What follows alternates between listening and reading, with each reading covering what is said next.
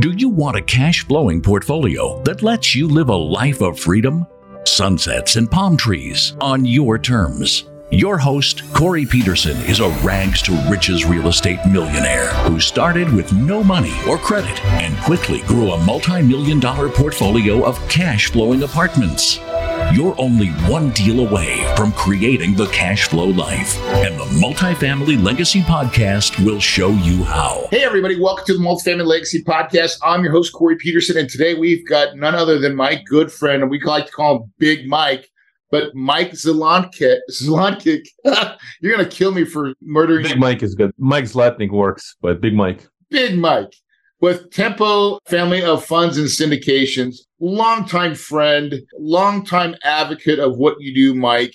And for everybody that's listening right now, you're going to want to listen to this podcast because Mike is very diverse in lots of ways of making money. So if you're interested in making money, this is the one that you're going to want to pay attention to because it's really, really exciting what we're going to dive into. But before we do that, a word from our sponsors. Are you ready to take your multifamily game to the next level and learn the amazing results of living the cash flow life?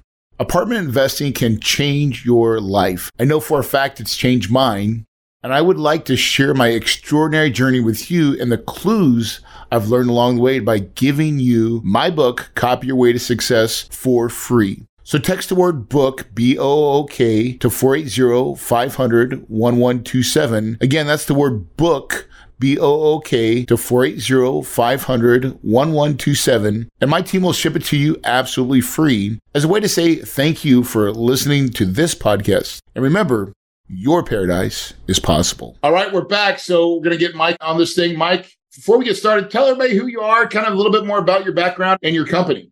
Thank you, Corey. I appreciate you having me on the podcast. I live in Brooklyn, New York with four monkeys and a cat, my lovely wife human monkeys. So I have four kids and a cat. Busy with family. We do a lot of sports, but my passion is real estate. Originally immigrated from the former Soviet Union in 89. It was that long ago. And then I got my degree in mathematics in the US. Make long story short, went into corporate world, spent almost 15 years in technology, but discovered real estate in 2000, never looked back, went real estate full time 2009 been running various funds and syndications. And today we run a family of broadly diversified funds with income strategy, growth and income strategy, as well as one-off syndications. We've done number of multifamily deals, number of open air shopping, and so on and so forth. We're very opportunistic. If something makes sense and it's a great deal with a great operator, we invest. And that's what we do. We are basically both. We raise capital from investors and we also investors as we deploy capital in various deals. So it's kind of the best of both worlds. Mike, you're one of the best that I know that does it. And I think everybody leans on you for a lot of your guidance and a lot of your knowledge. You're in so many different things. And I think you see so many different types of opportunities come across your desk. But let's talk about the economy for a second and we're staged, right? And what's your outlook on our current economy? And also talk about where is the opportunity? Corey, it's a crystal ball question. The standard wave, I used to have a wonderful crystal ball. It broke, can't find another one for sale. So who knows the future, right? A lot of the stuff is speculative in nature, but we've all been promised recession, recession, recession. It hasn't really happened. What we have seen is interest rates climbing. Fed has been fighting the inflation. Inflation seems to be sticky and they're still fighting it and they're still not done. And the recession doesn't look like a recession. The stock market is sort of doing well a lot of things appear to be functioning. So let me go back to the basics. Can you really have a recession with unemployment being this low? So one of the major driving factors of the current inflation is full employment or very low unemployment. As people work, they get salaries, they get bonuses, and when you can't find good employee to hire, you're forced to give increases to the existing staff as well as you pay more for new folks. So in this environment, it's creating wage inflation, and the wage inflation is pushing overall inflation up. So there is a good old Phillips curve concept. The Phillips curve states the relationship between the inflation and unemployment. And when the unemployment is very low, inflation is high. You just can't get it under control with very low unemployment. So the major goal in what the Fed is doing is to create demand destruction and force some layoffs and force some companies to scale back and cause a recession but they are not successfully doing it. It's taken longer than expected, in essence. So it doesn't feel like a recession is coming anytime soon. Original projections at the beginning of the year was the recession is coming second half of the year. We are in the second half of the year, but the recession is not here yet. Will it be Q4, maybe some point next year? Meanwhile, we find ourselves in this strange state of the affairs where stock market is behaving as if everything is just fine. Everything is going well. We're back to normal, right? It's really weird. Yeah, I totally agree. That's a really great perspective because when you look at that statistic, right, you're like, oh my gosh. Usually, I mean, the Fed is trying to break things. When they're raising rates, they're trying to destroy growth, which means destroying jobs, right? They don't like to say it, but that's really what it does. Yet it's not really happened. Maybe that's a good thing. I think it's personally a good thing because I don't like it when we go to the extremes. But we do have disruption right? In disruption of what's going on and uncertainty, then where is the opportunities and where do we place our money, Mike? I mean, you're trying to find places for capital. What do we invest in right now? Sure. So something interesting happened. Rising interest rates fast, and there was a lot of risk of recession. It created uncertainty and volatility in the outcomes. But as time passed, the overall consensus is that things are not as bad as people were fearful. So stability, some kind of stability is beginning to take place. And as a result, some transactions may consummate second half of the year, essentially where we are at. So what we are seeing is we still want to invest. And I'll give examples of some of the checks we've written recently, but we want to invest more defensively. So in this environment, obviously debt looks attractive. If you can write a check into first lien loan, into some kind of preferred equity, it feels a little bit more defensive than writing common equity check. The second thing you can do, you can still write a common equity check, but you want a deal that has lower leverage. The deal has fixed interest rate, almost to the point where if you can get fixed interest rate, no prepayment penalty, low leverage, good cash flow from day one, property that cash flows well from the start, and you have some lease up opportunity, whether it's multifamily or industrial or whatnot. Now you're going to say this is dream world. Well, it exists. So we just transacted in May on two shopping plaza acquisitions, one in Fairfax, Virginia, the other one is in Orlando, Florida. And there was a motivated, distressed, publicly traded REIT that had to sell. So these type of deals do exist, and open air shopping plazas cap rates still substantially higher than anything in the multifamily. So I know you're a multifamily guy, do a lot of student housing. But for investors who are used to multifamily, my point of view is you got to have eyes and ears open and be a little bit more flexible to go outside of just what you're used to. The opportunities may exist in areas where you're not as comfortable. And by the way, shopping plazas, open air retail is a contrarian play. Most folks think of it, well, e-commerce continues into that sector. But the reality is they're not building any more product either. So the demand is still growing even though e-commerce is taking larger share of the market, but the physical locations, it's real estate. Location, location, location. If they're well located, open air shopping, people go there and many retailers want to go in. This is just an example of what we are doing on the new deals front. You made a really great point there. If you're a one trick pony, this definitely is the time to learn another trick, right? Whether it's self storage, open air, like what you just talked about, we're looking at a self storage space because it's something that we're highly interested in as another means to, okay, if the cheese is moved, everybody can keep on trying to fight for the same cheese, or you can just find a different plot of gold in a different cheese bed, right? And so I think that sage advice is that we have to be a little bit redundant. I say redundant, but flexible too, in that we need to be able to say, is what I'm doing working? And if it's not, then what? Yeah, I agree with you. We've taken this approach for many years now. So if you ask me, what do I do?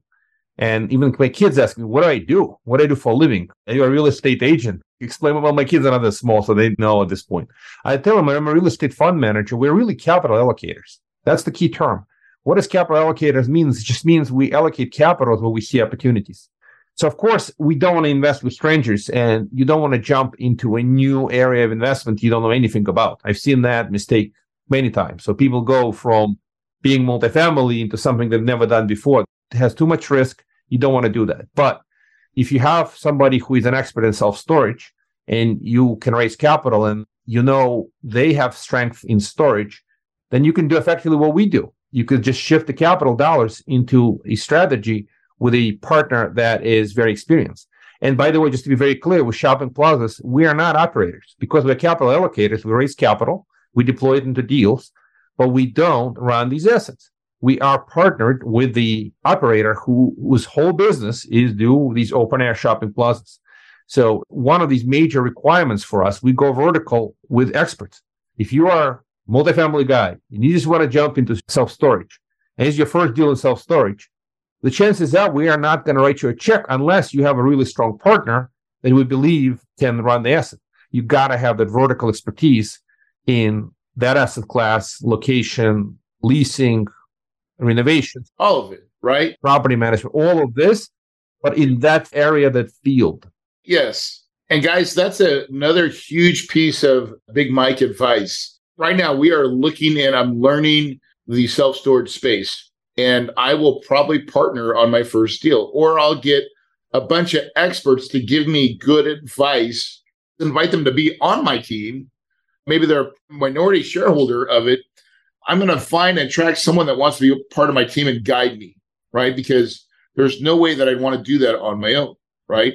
And to Mike's advice, Mike's got the money, right? And the money is patient it doesn't jump to wild conclusions and it really looks for value. And Mike said it, he's protecting the downside, right? The downside, that's what you're looking at, right? Is how do we protect? Yeah, and I'll add this. So with high interest rates, the banks and the treasuries to be patient. It's that simple. You can park your cash in US Treasury short duration and get a risk-free yield. Now, the yield may not be super exciting, but it's certainly exciting relative to what it was a few years ago.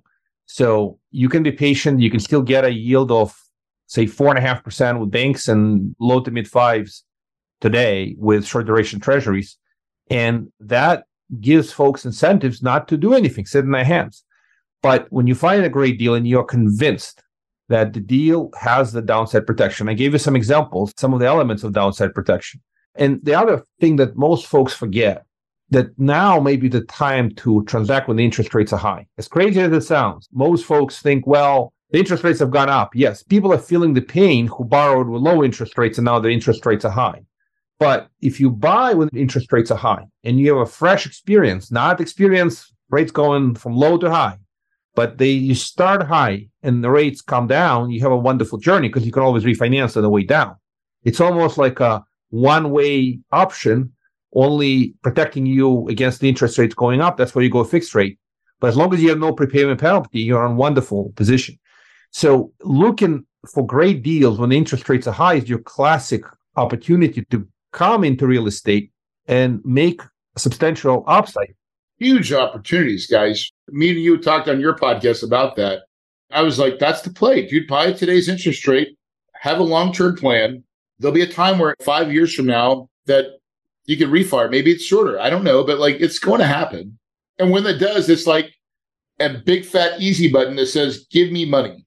And you hit it and smash it because immediately you refire. You're like, oh my God, I'm printing money because everything you built your deal on was on high interest rates. Right. So that's the general thesis, although we don't know how soon the interest rate will cycle back down, but the forward curve is telling us that it's likely that the interest rates will cycle back down. This is one of the fundamental concepts. Folks have asked, are these interest rates really high or not? Because in the 80s, they were much higher. Right. And the truth of the matter is, at that time, the debt, US debt, US national debt, and the debt in the private sector relative to the size of the economy was way smaller. Debt to GDP ratio was 50%.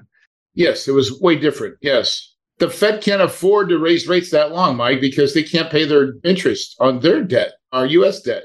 That's exactly the case. So the long term rates should not be at this level. Long term rates should be in the 2 to 3% range, which is if inflation gets back under control to that range, then the Fed funds rate should cycle back down. So the expectation is maybe, and again, this is highly speculative, but by some portion of 25, potentially the rates will cycle back down to the 3% range. And if this were to happen, there will be a lot of opportunities for refinancing and a lot of money will be made simply based on the momentum of where the interest rates are going. As painful as it is now, because we experienced this in the reverse direction, but it'll be, again, a pleasant journey on the way back down when the rates do their thing in two to three years. Yep. Now, the only key to that is you got to try to be flexible in the debt you are securing that you have some outs, right? So, step down prepay, right? Having some options built into the loan that you're looking at to be able to be flexible in three to five years to be able to exit like maybe with a 1% prepay penalty, something that's manageable to your overall loan. That's super, super important now, right? But you want to lock in as long of a rate that you can for now because we all need fixed rate stuff to protect the uncertainty. In today's environment on existing projects, even if you executed incredibly well, the rent increase from a few years ago when you acquired the property inflation has been a friend, value add work has been a friend. Now your rents are up 30, 40% versus what they were a few years back. But that's not enough to offset the increase in the debt service that has gone up substantially higher than that. So most operators are basically looking at the refi, and there is no easy path. Because of the debt service coverage ratio covenants, the amount of refi that most folks can borrow is substantially less than was just a little while ago. But what's the alternative? The alternative is to keep paying much higher interest rates on a bridge loan.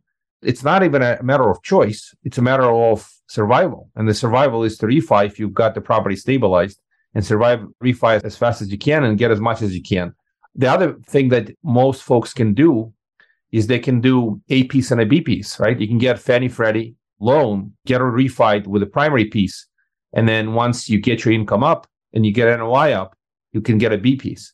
And with A and B piece, assumable loan it becomes a possibility to sell the asset later down the road. Something to keep in mind. Again, I don't know how many folks in the audience are very experienced operators, but that's the strategy is just to get a B piece and maximize the loan, even in this high interest rate environment. But prepayment will be something to keep in mind with Fannie and Freddie product. When you sell the asset, you may have to sell it with existing loan. So, yeah. But I will tell you this though, agency debt is what's saving the marketplace, right? Like banks are not lending right now. I see very many little banks lending. If they are, it's very high. The liquidity is not there on the banks, right, to be able to lend as much. Your life goes are they're in business, right? Life goes again, but they have what's called defeasance. If you sign a 10 year note, they want your money for 10 years. If you sell it on the seventh year, they're like, well, you still owe us three years of defeasance. So the best deal in town right now is your Freddie agency debt. And I'm looking at agency debt right now on two deals that were in a bridge note, Mike. And the rates, I think we're at to buy it down a little bit, but we're going to get like 5.5. Yeah. Five years ago, I was at five and a quarter. So we're almost to like, this is not crazy land. This is a decent rate, but they all have that supplemental, that B piece. Yeah. And that's my exit to my investors. So I can stabilize my asset. I get out of my bridge. I get to keep the asset, keep working, raising rents, doing all the things we're doing as operators. And then that B piece comes down the road. And that's hopefully going to be the piece that's going to be able to allow me to exit my capital, refi, and cash out my investors. Yeah, and I'll give you one classic story. We're doing one of the deals. It's pretty straightforward, right? So, what a rate cap? So, rate cap is tradable. So, if you can refi and get rid of the bridge debt. And the bridge debt could be now eight, nine percent, whatever you borrow, depending on the paper. And you refi it into five and a half with some pay down, and you can use the rate cap policy that you have, sell the policy, and use that money to buy down the rate. So this basic concept can enhance economics on the deal and stabilize it and turn it from your bleeding cash into essentially cash flow in today's environment. And some of those rate caps are worth lots of money. I mean, I get a valuation like every three or four days on some of my rate caps. And I got one that's it's good till October 2024, but it's like worth eight hundred thousand dollars. I bought it for 40 grand, Mike, right back in the day, right? Three years ago. Yeah. Or two years ago. And wow. And that's one of the deals I am refining. So I'm going to refi into a 5.5 rate and then I have this rate cap now. I can do two things. I can sell it or I can take the monthly income. And so we're trying to figure out what's the best play for the money, right? What do we do? but we have options. And see, that's the thing in making money. And this is what I love about Mike. Mike looks at all the options. I think that's your best strength, Mike, is you don't get too high or low about anything. You just kind of base it on, I think you use your mathematic background to just look at the numbers. Yeah, Corey, I appreciate that. You're absolutely right. I'm actually a mathematician by education and not a very emotional guy. So everything is spreadsheets and you compare A versus B versus C option. And at the end of the day, the numbers speak. So especially when it comes to decisions like this, decelerate cap where you just take the cash flow and effectively that's a pretty easy mathematical comparison. But in general, on a strategic front, again, I'm going back to where else you can deploy your capital, right? So looking at deals, looking opportunistically, and you've got, of course, problems you're solving, protecting existing investments. But on the fresh capital side, I'll tell you this most of the existing investments, the actual rate of return, the IRR, whatever was projected, is probably going to be less than what it was at the time of projection, right? It's just common sense. But on a forward money, you have phenomenal opportunities. And then where do you look? You could continue to look in the what you know if you can get those deals. If you cannot, expand your horizons, get a little bit flexible with other asset classes. We do have some really niche strategies that we deploy capital into. Yeah, let's talk about that. Let's jump into that. I think that's a great segue to income, right? Everybody's looking for income right now. How do you make income, right? That's right. So in a high interest rate environment, you generally have a few plays. One is you become a lender. You become a hard money lender. Obviously, you need to underwrite your loans. But if you've been an equity investor all life long and suddenly you're looking into debt, unless you have these relationships who you can lend money to, it's not that easy to start throwing the money. But in general, hard money rates have gone up with interest rates climbing. So we do a little bit of that. Part of our strategy is to deploy cash on some of the loans. But we also have some strategic relationships that we loan the money at high yield to folks that do niche strategies. I'll give you one example. In our Tempo Income Fund, we have a sub strategy where we loan the money to guys that buy land, raw land, Typically, it's recreational land, not your infills.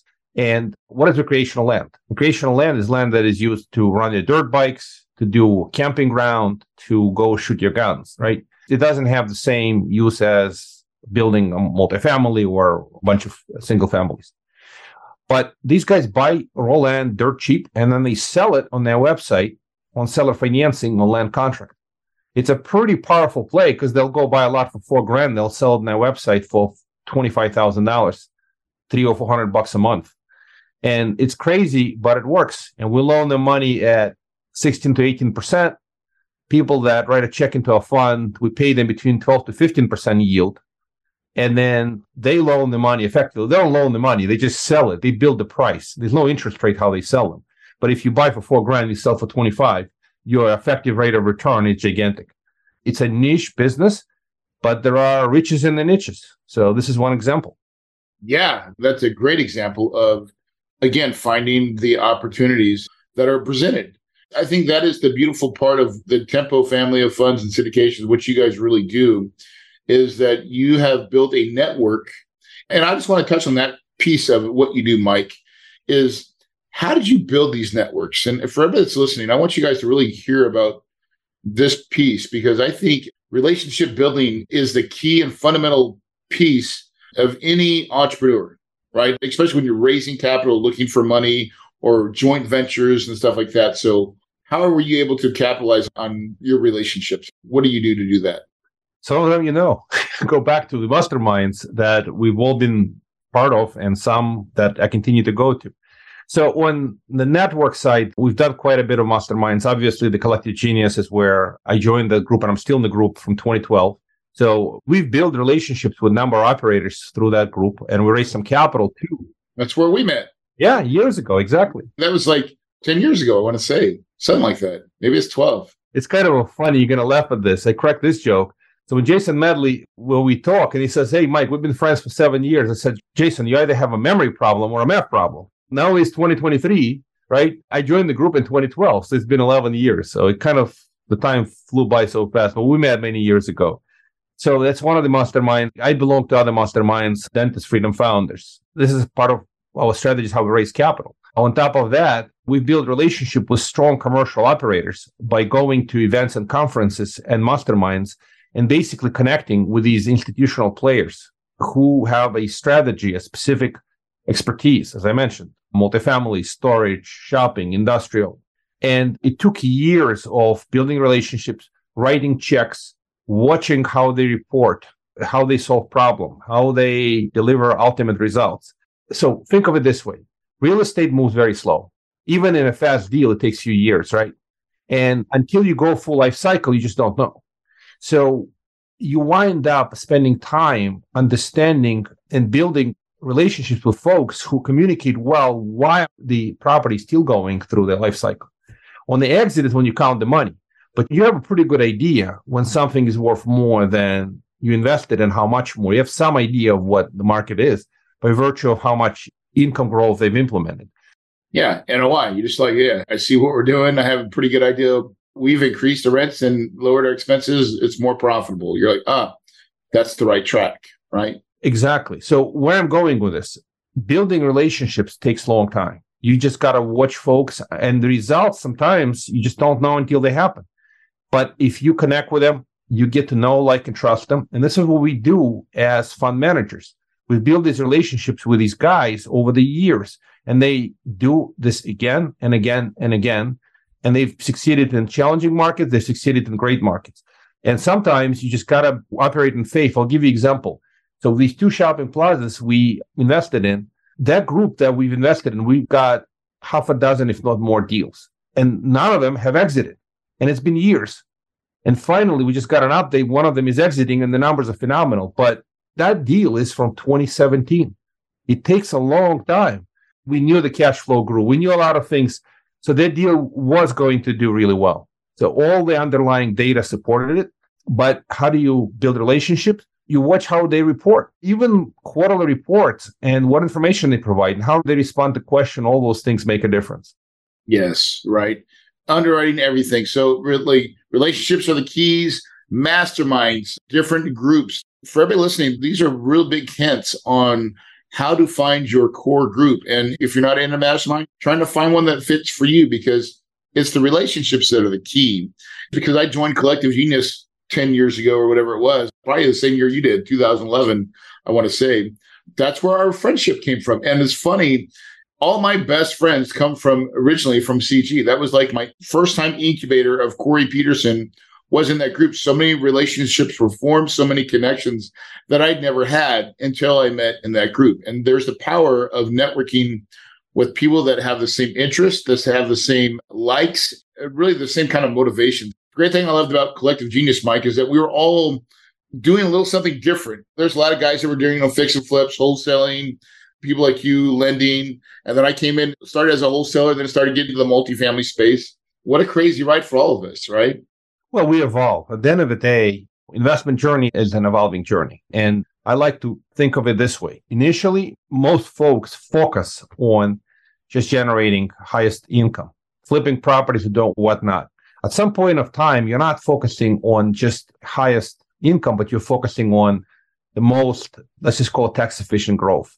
We all need some income, but we also need prudent growth. We also need to have our time back.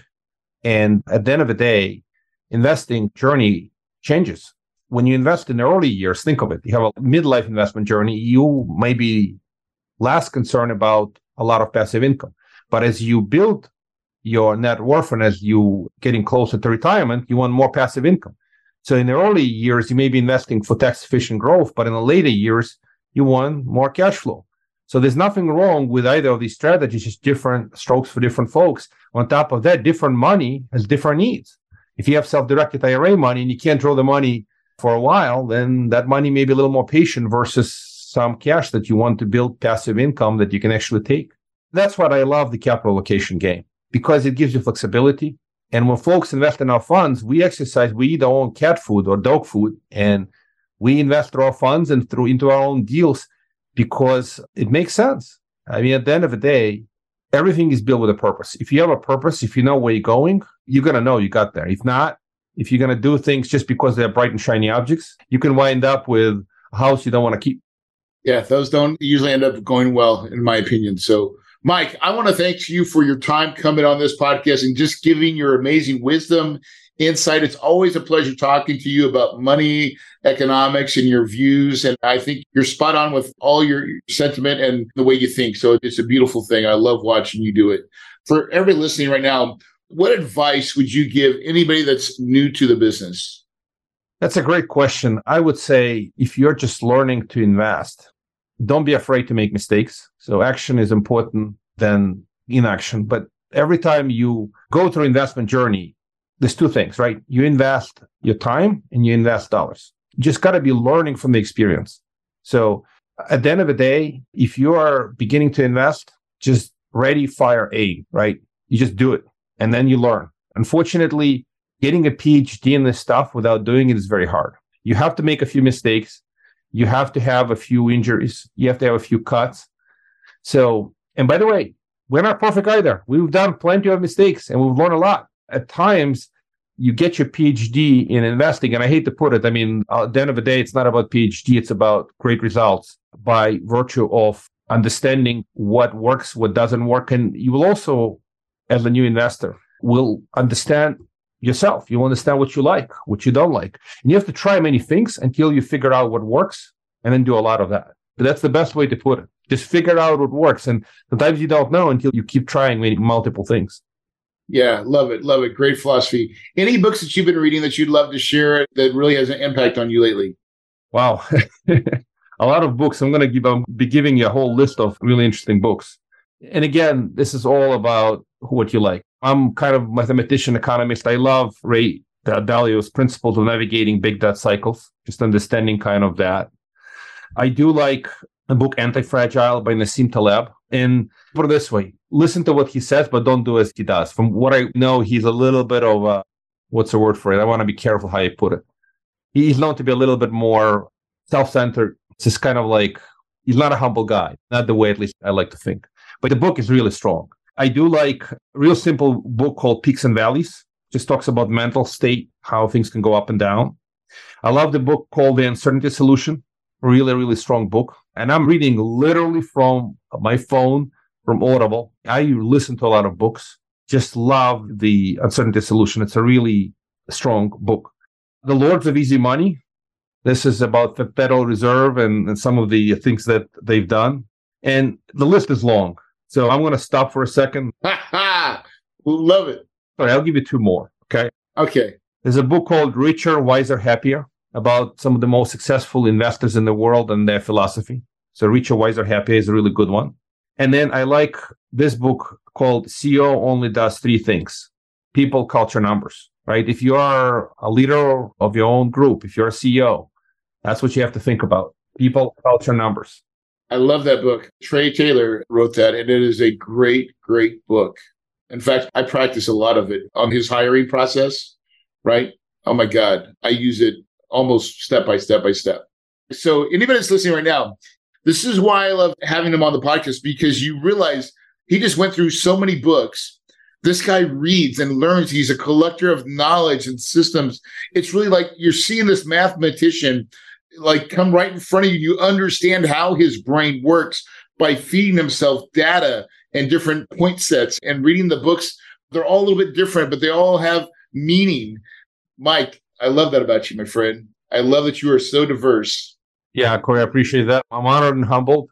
Reading is a journey. It's funny how it is. I love to walk. So for me to turning on a book and just walking, I can realize one and a half hours later, I'm still walking. I'm still going on. And depending on some people love to read. To me it's just a lot more efficient. I also drive my kids around while i'm driving. It's a different way to consume. You get lost in a book and you can do it. I agree. I used to be a written book and i couldn't go very fast but i can put on the audio. Yeah one and a half times 1.75x and the other thing that i do for real simple reasons you like a really good book listen to it 20 times. I hate to put it. Most people just want to consume volume and I'll tell you, the books I mentioned, many of them I've listened to at least three, four times. As crazy as it sounds, it's not about volume of books. It's about finding a few really good books and just going deeper, and you discover more in a second, third, fourth read.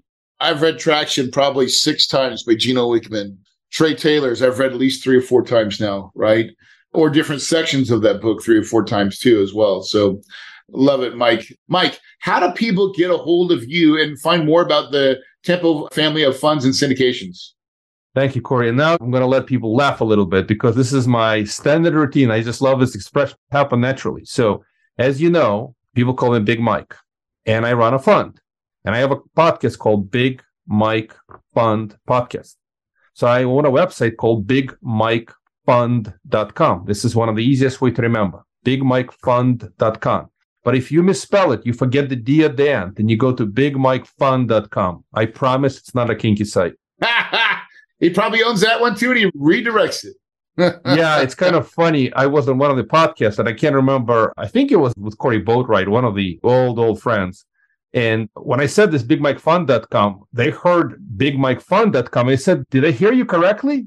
I got the message back in about 30 seconds. I ran to the GoDaddy.com and grabbed BigMikeFun.com just because I don't want people to wind up at the wrong type of a site. I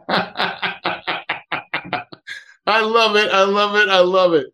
Mike, thank you so much for coming on this podcast and sharing your wisdom and just the way you think. I think it's very intoxicating. I love the way your mind works. It's a beautiful thing, guy. So thanks again for coming on. Guys, if you're listening to this podcast right now, make sure you share it, like it, share it with other people, get it out there because this is the types of guests that we continue to bring on this podcast that really can move your needle. Guys, success is not a coincidence. It happens because you choose to. When Mike and I met, he was on a mission and he's still on it. I see it very clearly. Guys, you have to believe in what you're doing. You'll never get any traction. But if you believe it, you can achieve it. And your paradise is absolutely possible.